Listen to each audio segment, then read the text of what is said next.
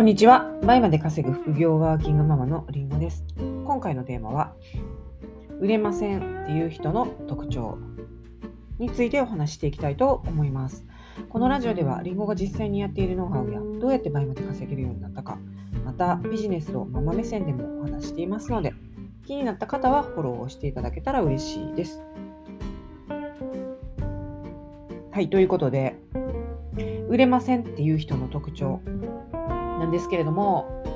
あのまずねあのこれを言う人にあのやること全部やったんですかって言いたいんですよ。大体やってない。やってなくやってなくてあの言ってる人やってないから言うっていうかねあのやってたらやること終わらないの知ってるんであの売れませんってなかなか言えないんですよね。うん、でのやることはいっぱいあってもう正直ね終わらないんですよ。私も終わってないし。終わらないんですよ。いつまでたってもね。あ、あれやってない、これやってないとか、あそこをこうしたい、ここをこうしたい、あれを出したい、これを出したいみたいなもう結構ずっと続くっていうか、うん、出すのないとかないんですよね、本当に。で、それを一つずつ潰していくしかないんですよ。あでね、出すのないっていうのは何でかっていうと、あのリサーチしてるからですね。リサーチっていうかね、もうね、あのその私リサーチはいリサーチ今からやるよっていうリサーチじゃなくてもう何て言うかなもう日常息をするようにリサーチしてる。いやほんとそうなんですよ。常にね何が売れるかなっていうそのまあ LINE を見たら LINE を見たでその登録してるね、ァッションサイトとかのやつがもう勝手に入ってきて流れてきてもう勝手に目に入ってあこれ何あこのブランド何かなこれコラボコラボ何かなってこう見たりっていうのがもう歯磨きをするように息をするように言ったりなんですけどもう普通になってて、えー、で街を歩いててもあれあのブランド最近多いとかなんかもう全部がそれていうかもうそれにアンテナを張る張らなきゃいけないとかじゃなくても勝手になってる状態なんで、まあ、そうなってくるともう次から次なんですよね出そうと思うものがね。うん、だから最初はもちろんこんなんじゃなかったんですよ。最初ねリサーチって何っていう世界観だったんですけど、はい、あのもうこれを癖づけるっていうかそのまあえー、今ね、LINE で言いましたけど、で、Twitter でもそういうサイトフォローしてて、で、それで流れてきたやつを飛んでみる。気になったらもう飛んでみる。インスタでもフォローしてるんで、そのインスタでも飛んでみるっていう、もうなんかずっとその入ってくるんですよ。自動的にね。で、自動的に入るようにしたんですよ。だってそうしないとわざわざ、例えば WWD のホームページに、はい、WWD って打ち込んで見に行って、ってるのってすごいなんか、はい、今からやりますよ感すごいじゃないですか。でも、その SNS とかに登録してると、もう自動的にね、入ってくるというふうにしてると、もう、その BUYMA 外リサーチはもう日常化してる状態なんですけども、はい、まだ話がね、それ、はい、得意の話がそれるってやつ、はい、ちょっと戻してみ、えー、みたいと思うんですけど、はい。でね、そう、一つずつ潰していくしかないんですよね。で、例えばね、私が上から見ていってくださいねって言った時ね、上からどんだけ見ますか？もうね、一人一人一つずつ全部見ていくんですよ。全部です。もうね、ライバルショッパー全員見るとか、そんな感じですね。うん、もうね、あのセレクトショップのあのトップページからのリンク全部見て、もう下まで見て、もう字も読んでみたいな、もうそんなんなんですよね。で、あのー、もう全部見る。で、そこまでやって売れませんって言ってるんですか？っていうことなんですよね。はい、それね、やってたら、あ、これ出せそう、あれ出せそうとか、本当自然発生的に出てくるんですよ。出してみようっていうね。だそれが売れるかどうかは、まあ、初心者の人わからないじゃないですか。まあ、私もわかんないんですよ。わかんないっていうか、まあ、あ、これ売れるなと思って出して本当に売れるのもあるし、あの、でも売れないこともめっちゃあるし、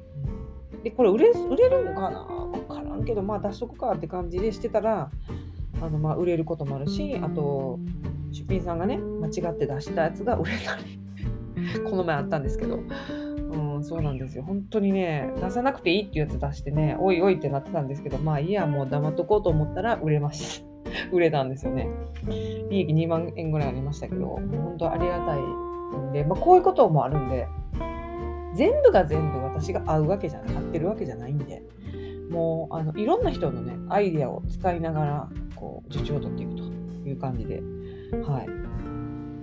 なんですよ。でね、あのショップ巡りコースっていうのがあの私のねりんごのサロンであるっていう話ね昨日したと思うんですけどでそれ、まあ、ショップ巡りコースはコンサルコースなんですけどねそのメンバーさんそのねコンサルコースショップ巡りコースのね方がねもうね、この前ね、50件電話して在庫見つけたっていう日報来ましたからね。50件ですよ。もうそこまでやってる。もう本当に。もう見つかるまでやる勢いですよ。これね、30件でやめたらもう見つかってないんですよ。在庫なかったですって。30件電話しましたけど、在庫なかったです。もうそれでも、もうブラボーブラボーですけど、もうそれでもまだかけ続けて、あのフルタイムの会社員の方ですよ、この方。でお母さんです。もうお子さんも小さくて。はい、でね、えー、そこまでできないわってなる人が売れませんっていう人なんですね、大体。でね、これ一生やれって言ってるわけじゃないんですよ。一生やる、この50回でも一生やるわけじゃないんですよ。それどういうことかっていうとこういうことをやってそのとことんやる時期があってでどこに何があるとかがね分かって効率よくなってくるんですよ。そのブランドにだんだん詳しくなってきてこれは次はここやな次はここやなっていうのが分かってくるんですね。で最初って全部更地の状態じゃないですか真っ白じゃないですか。で分かんないんでとにかくあれかなこれかなって思いついたところにこういうふうに電話していったんだと思うんですよ。まあ、検索してねヒットしたところに電話していったと思うんですけど。はい、となるとですねこの50回の電話は必然的に必要なくなるっていう時が来るんですね。そうだからね最初はねどうしたってね数がいるんですよ。もうその検証していかなきゃわからないんででも分かったらもうこっちのもんなんですよ。本当次からはもう50件もかけなくていいかもしれないしであのー、何件かで済むかもしれないしでもただ新しいブランドをねこれ移行した時このブランドじゃなくて次のブランドでやる時もこの時の経験が生きてきて、えー、効率化っていうのができます。あの何、て言うかなもう一定数超えたらあの分かってくるんですよね本当に。やっていない人はね一定数超えてないっていうことを分かってほしいです。うん、なので、まあ、逆を言えばあのもう数こなしてとことんやったら、あの見えてくると分かってくるもんだと思いますね。うん、だからねまあなんかあの根性論とかではないんですけどあのその効率化して仕組み化して持っていく前のその自分がね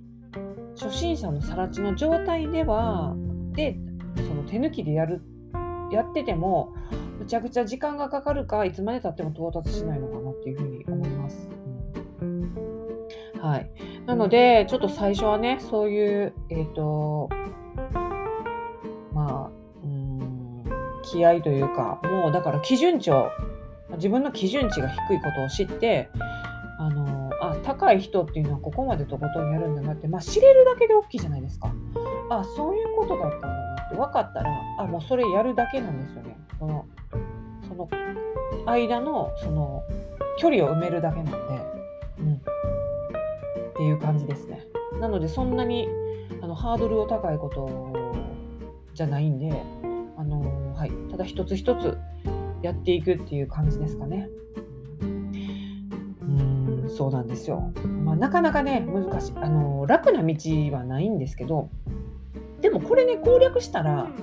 あの自分だけのそのポジションを築くことができたらそれは楽ですよ。うん、もうあの回していきますからね。はい、そんな風にしてね、ちょっと、あの、参考にしていただけたらいいかなと思います。